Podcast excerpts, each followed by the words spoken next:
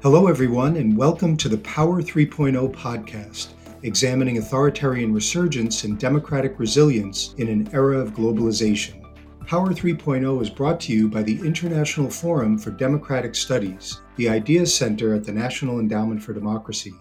I'm your host, Chris Walker, Vice President for Studies and Analysis at the Endowment. For this episode, we're using a slightly different format we'll hear from several leading figures who are at the forefront of the battle against disinformation, a challenge that's taken a whole new dimension during the global pandemic. COVID 19 has dominated the headlines over the past year. Policymakers and public health officials around the world have been pressed to respond to their citizens' questions and concerns about the disease and the development of vaccines. Medical related mis and disinformation during this global emergency have complicated efforts both to inform citizens and protect public health.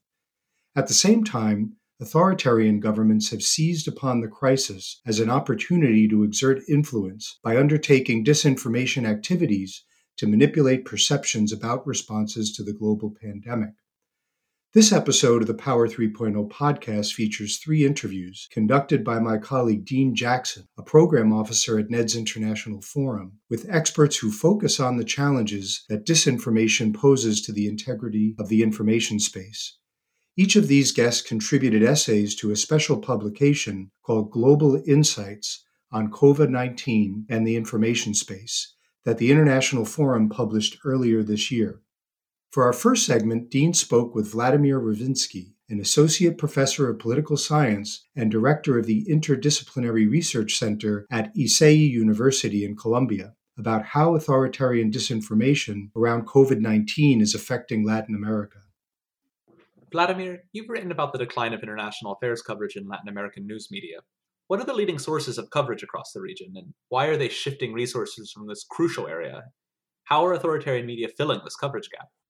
Well, to begin with, the Latin American information space is very diverse, and there are many providers of news, opinions, and other types of the media coverage in this part of the world. But at the same time, even the leading media have been focusing most of their attention on the local news and local developments. And as a result, people in Latin America are less aware of the international scenarios, and above all, they are not aware of the nature of some political regimes, like the ones in Russia or China. And that is why Russia, China, but also Iran and some other are presenting themselves as the credible alternative sources of information, even though they have a clear political agenda in everything that they do in Latin American information space. For example, when they report on the COVID 19 pandemic, they say that because the political regimes in China and Russia are not democracy, supposedly they are better fit to deal with the problem.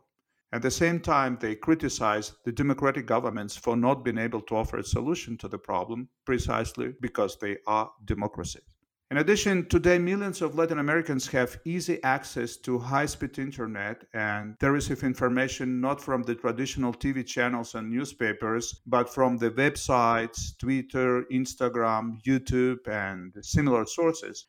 And it seems that many of the traditional respected Latin American information providers have been somewhat slow in moving into the virtual space.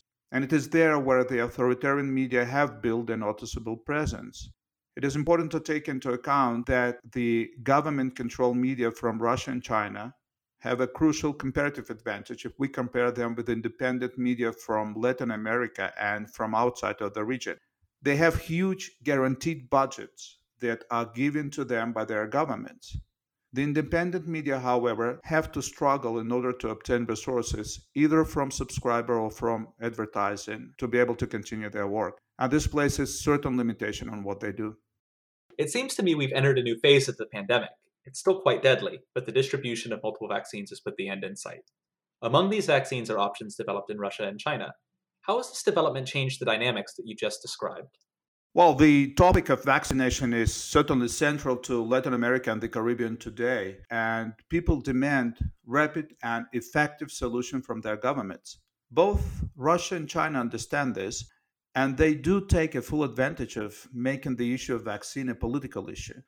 For example, in the case of Russia, Moscow wants to spread the message that it is worth of having Russians as friends. They say that France will get the Russian vaccine first, and they have delivered the vaccine to Venezuela and Argentina. And this delivery received extensive coverage by RT and Sputnik. At the same time, the Russian media in Spanish run an effective disinformation campaign saying that Moscow is ready to offer the vaccine to any country in Latin America.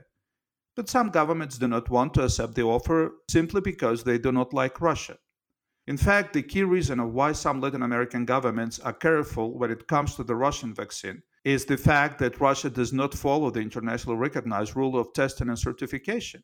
Yet a big part of Latin American audience simply do not know about this.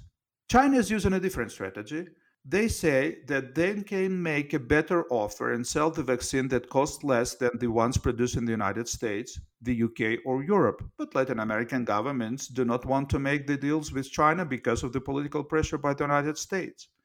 Once again, not all Latin Americans are fully aware of the issues linked to the questions of safety and effectiveness of vaccines made in China, and the Chinese government controlled media take a full advantage of this lack of knowledge. In other words, there is no doubt that the authoritarian media that operate in Latin America treat the topic of the COVID 19 vaccine as a political issue and use it to baselessly criticize the democratic regimes in the region. So it's a continuation of the earlier strategy with an added wrinkle. Yes, exactly. Looking forward, what unanswered questions about the impact of authoritarian disinformation could researchers tackle with increased resources?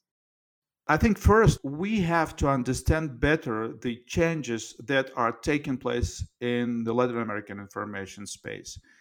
In recent years, I have been interviewing many journalists and information providers here, and most of them were telling me that the Latin American mass media is paying less attention to international developments because apparently Latin Americans are not interested in news from abroad. I think this is a mistake, and the key reason of why foreign media like RT and Sputnik were able to become an alternative source of information here. And in this context, I consider that one of the problems we as researchers have is the lack of precise data on demands and expectations by Latin American public opinion. In addition, we have to make sure that Latin American public is better aware of the true agenda that is pursued by the authoritarian media of Russia, China, and Iran, and do not accept at face value everything that they hear from them. And I'm sure that we have a plenty of allies to do so. The independent media from the region itself, the trusted media based in democratic countries, but also non government organizations and think tanks. United, we can surely win this battle for the minds of Latin Americans. Latin America is just one example of a region where disinformation is making it more difficult to get accurate, reliable information to the public in an ongoing emergency situation. To understand how researchers can shed light on this problem in order to help civil society and public officials respond, Dean spoke with Renee DiResta, the research manager at the Stanford Internet Observatory. Renee, I've heard you describe the lack of access to social media data as an overarching limitation on our understanding of disinformation. In your writing, you've specifically cited the lack of data that goes beyond user engagement with specific pieces of content. I was wondering if you could give me some examples of what we might learn if we had broader data access. Tell us a little bit about your proposal for what some might call a multi stakeholder system for getting different sectors to share information and work together on this problem. So I think one of the key challenges is identifying what the problem that we're interested in solving is. So there is indication that social media group dynamics are creating echo chambers that they are perhaps leading to radicalization of certain certain parts of the population. There's concern about information operations from state actors. While that is not as much of an issue in the US in the 2020 election, that is still very much an issue for many parts of the world in which state actors continue to try to influence either their own citizens domestically or outside of their borders, other countries. So there's the information operations challenge. There are issues with right now the global pandemic and how social media networked activism is being used to do things like, you know, shut down vaccination sites. Um, groups that found each other on Facebook and coordinated on Facebook don't stay on Facebook. These things have demonstrable real world impact at this point, but we don't have a very good understanding of the mechanisms and the dynamics by which those forces are being shaped. So, what I mean by that is we can see things like engagement. If we use the vaccine conversation as an example, we can see that much of the content related to the COVID vaccine that is getting a significant amount of engagement is coming from anti vaccine echo chambers. But at the same time, if most of the engagement stays within the echo chamber, it's people who are just kind of continuing to propagate the same messages amongst their own community that they've had for years and years and years now. So, what we want to try to understand a little bit more is do these messages make their way out of the community? Are they having an influence on the broader public? uh, in the context of radicalization? Do people who are served up suggestions for Facebook groups and then subsequently join those groups, is that a behavior that they would have done on their own? Or is there something to be said for the way in which these nudges are directing people into particular communities? When we talk about state sponsored information operations and again we say you know russia ran this operation targeting people in this country in africa um, we can see the engagements on it but we don't know, again, to what extent that changed hearts or minds, led to a different voting decision. So there's a lot of unknowns there where the engagement data itself doesn't communicate the full truth of the matter. And so that I think is is one of the key challenges that we face as we try to understand how much this is having an impact, what impact it's having, on what communities it's having the greatest impact. And that I think is really a function of this tension between access to data and protecting user privacy when we think about that conundrum, right, the uh, nobody wants personal data around this person saw this post and then took this action. You know, that's uh, something we do believe that that should be protected under some sort of privacy. But at the same time, without some visibility into those trends uh, in aggregate, it's hard for us to understand the dynamics in play. And so this is one of the trade-offs that I think we're beginning to confront now as we think about which of these problems require additional research efforts and how might we research them while still protecting user privacy? Reacting to the beginning of your answer, attribution and impact seem to me to still be two of the hardest types of questions to answer with the data available. I think you're absolutely right about breaking this down into discrete parts of a much bigger problem. I also think it's critical to see the type of research you've described as the basis for other types of responses. One area that you highlight is improving communications capability of public interest actors and scientific authorities. In many ways, they're just outcompeted by bad actors in today's information environment. What are some ways civil society can help improve this imbalance? So, I think one of the challenges for civil society is they are adept at understanding either their community or their issue. They have deep, deep domain knowledge. That doesn't always translate to communications expertise meaning they need to use what are basically honestly internet marketing techniques uh, you know creating content and pushing it through networks and influencers to achieve a degree of virality and awareness to shape people's perception on an issue. That process of shaping public opinion in the era of mass participatory communications online i think is something that civil society organizations and institutions and public health officials really don't have that innate capability at this point and and why should they right? That is not their core competency. And so the question for us becomes at the same time when the old mechanism of communicating with the public, putting out a press release, doing a press conference, getting covered by mainstream media, is no longer sufficient for competing in the I hate to even say marketplace of ideas, but the roiling public square, the kind of like place where these conversations are happening now where what gets attention is what gets the most engagement in a hashtag or gets amplified by the right person at the right time. Not participating in those conversations means ceding share of voice or, or ceding having a voice in the conversation at all in fact to other people who are better at using the tactics necessary to communicate today. I think one of the things we've seen with COVID in particular is people expecting updates, you know, verified, reputable scientific updates on things like cures or treatments. Meanwhile, the uh, institutions and the public health authorities are operating on a different time scale and they're saying, we don't know the answer to this yet. But rather than being transparent in that communication and giving the public something to fill the void, what instead happens is what fills the void is whatever the person most incentivized to create content wants the public to see. And so that phenomenon where people are searching and what they're searching in search engines, they're searching on social platforms, and what's being returned is content that's being created by people who may not be the most reputable, may not have the best knowledge, may have another incentive entirely. But when the platforms are trying to surface information, that's really what they have at their disposal. Even if they choose to point to something like the CDC or World Health Organization's website, if the content isn't compelling, people aren't going to pick it up and share it.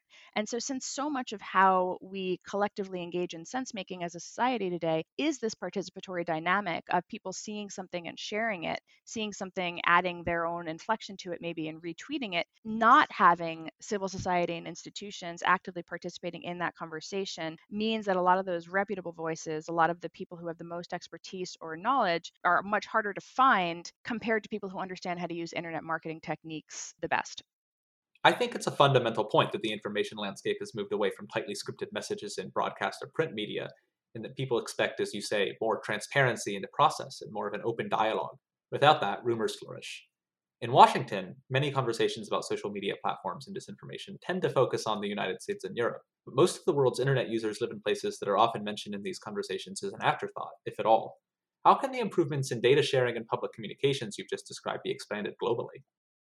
That's a great question. One of the things that has come up a couple times is the extent to which Facebook put remarkable amount of resources behind the US 2020 election because it was such a high stakes race one of the questions has been to what extent are we able to prioritize the elections of other countries around the world? So at Stanford Internet Observatory, we have actually tried, with the exception of the 2020 election, to focus quite a bit on how these problems are manifesting outside of the US. So we studied the Polish election. Uh, we have some excellent scholars doing a lot of work on Libya, looking at Hong Kong, so, trying to understand the manifestation of particularly state influence, but also what we call full spectrum propaganda. So, broadcast and social media in both an overt and a covert spectrum, looking at ways in which other countries and other populations are being targeted even outside of the US. So I think scholars dedicating time and resources to looking at how the problem manifests outside of the US is critically important.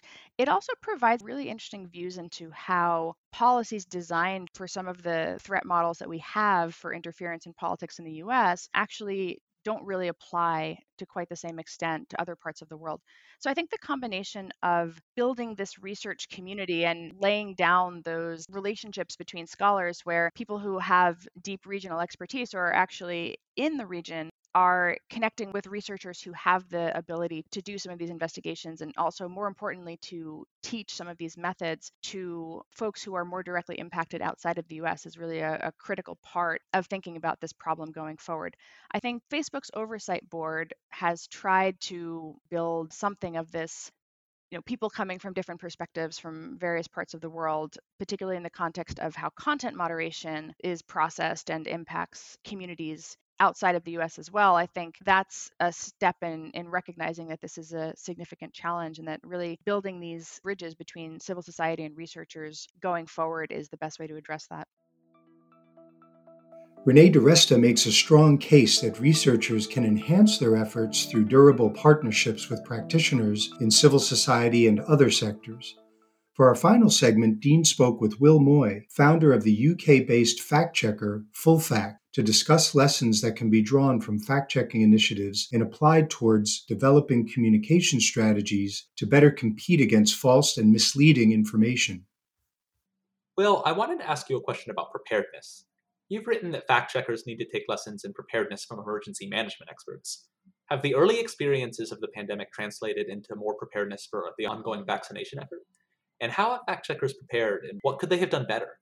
I think they have translated into a better approach to the vaccine rollout, partly because it was such a predictable problem. We knew six, nine months ago that there would one day be a vaccine, and we knew that there would be misinformation and disinformation about that vaccine we also knew exactly who we needed to be working with in order to respond to that. So governments had to deal with it. This thing is happening at countrywide scale. The mainstream media had to deal with it. But we also needed the health experts, the vaccine experts to be ready to communicate. So it was possible to have a shared identification of the problem and it was possible to have a shared identification of who needs to collaborate and what kind of response could be effective. And of course, there are people with huge experience of dealing with vaccine rollouts and the misinformation around them. I think that stands in contrast to our preparedness for emergencies generally.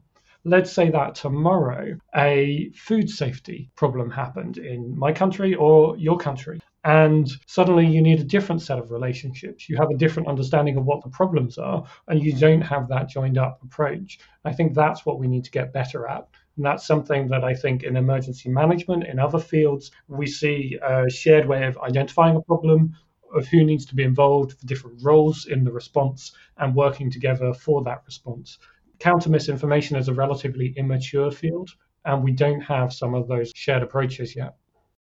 I think the distinction between a foreseeable crisis and a sudden crisis is an important one. And as you say, it's important to have processes in place for things that are less predictable. I've long been interested in another point you raise, which is that audience research can be a way of understanding the spread of mis and disinformation and their impact. When you call for fact checkers and independent media to take what you call a market research outlook, how do you see that changing their approach? What questions do they need to answer? It's a great question because, of course, part of the point of research is you can't know what you will learn from it.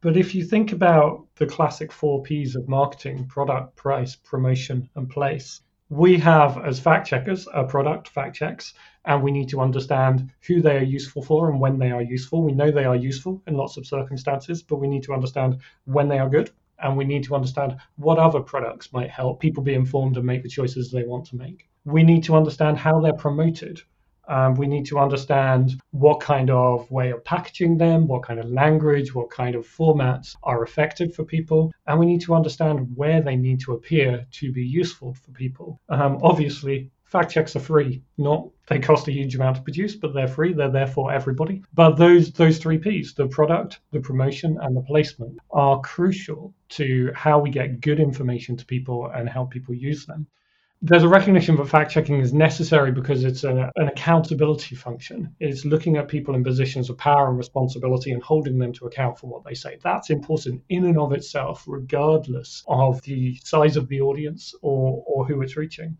But fact checking as an information function, fact checking that's there to empower people and help people make their own minds up, needs to really understand the people it's there to serve we need to talk to them. We need to learn from them. We need to know what they care about, what they're looking at and listening to and interested in. And we need to meet them where they are. And the only way you can do that is good audience research. Thanks. That's really thoughtful. And I appreciate the systematic lens that you bring to what marketing can do for fields that aren't about commercial products. The final question I wanted to ask you was about some of the ways fact checkers are scaling up their work in the face of a deluge of misleading content. What new approaches to scale do you think are most promising? I think this is just an opportunity to say how much I love the international fact checking community and how many inspiring, thoughtful, smart, energetic people are working every day to find new ways to help good information help people. And all around the world, we're seeing different approaches to that. And every day there's a new innovation happening. And it's it's really impressive. And it's one of the things that makes working in this space rewarding when there is so much awful stuff happening. I think the most promising areas are how do you give more power to people? Um, Maldita have done great work in Spain on that, in trying to get people with their own expertise taking part and contributing their expertise. It's a really hard thing to do. Attempts at crowdsourced fact checking have failed for lots of good reasons consistently. One of them being that speed is of the essence. Um, one of them being that lots of people with expertise also have agendas. But Maldita is bringing in what they call superheroes into their fact checking process. So getting more people involved and empowering them. You know, and we've seen that in the pandemic, of course. We've seen doctors and nurses, vaccine experts, and research scientists come out and explain things from their point of view direct to the public. And that's one of the great benefits of a leveling effect of the internet. So that's an important area. Let's go to the other extreme give it to the machines. Let the uh, robots look after us. The reality of this is that it is so bad at the moment. It is just so bad. We had an example where a major internet company blocked a post from a police force in the UK warning against coronavirus scams. And the best explanation their non technical staff were able to give us of why they'd done this was the word coronavirus and scam were in the same post and the computers were really that stupid. Um, the technology to understand the nuances of human language at internet scale is so far off. What we have to remember is despite those ridiculous examples, there are real opportunities here. And what we're finding is the, the real spaces where the tech is going to make a big difference is in speeding things up and cutting through the sheer volume of stuff to let us focus in the areas where the humans can do, if you like, the last lap of that relay race. That's all for today's episode of the Power 3.0 podcast. For more on the topics we discussed today, we recommend the International Forum's Global Insights essay collection, COVID 19 and the Information Space Boosting the Response. For further analysis on the themes we discussed today, and will be examining in future podcast episodes, visit our blog, Power 3.0 Understanding Modern Authoritarian Influence. We also invite you to join the conversation with us on Facebook and Twitter, where you can find us using the handle at Think Democracy. Additional resources are available on the NED website at www.ned.org/ideas. If you enjoyed today's show, please rate us on iTunes, Google Play, or whichever podcast app you use. Special thanks to our podcast production team at the International Forum, including Dean Jackson for conducting the interviews, producer Jessica Ludwig, and our editing and sound engineer Rochelle Faust. I'm Chris Walker, and we hope you enjoyed this discussion on containing COVID 19 disinformation and invite you to tune in again for future Power 3.0 podcasts.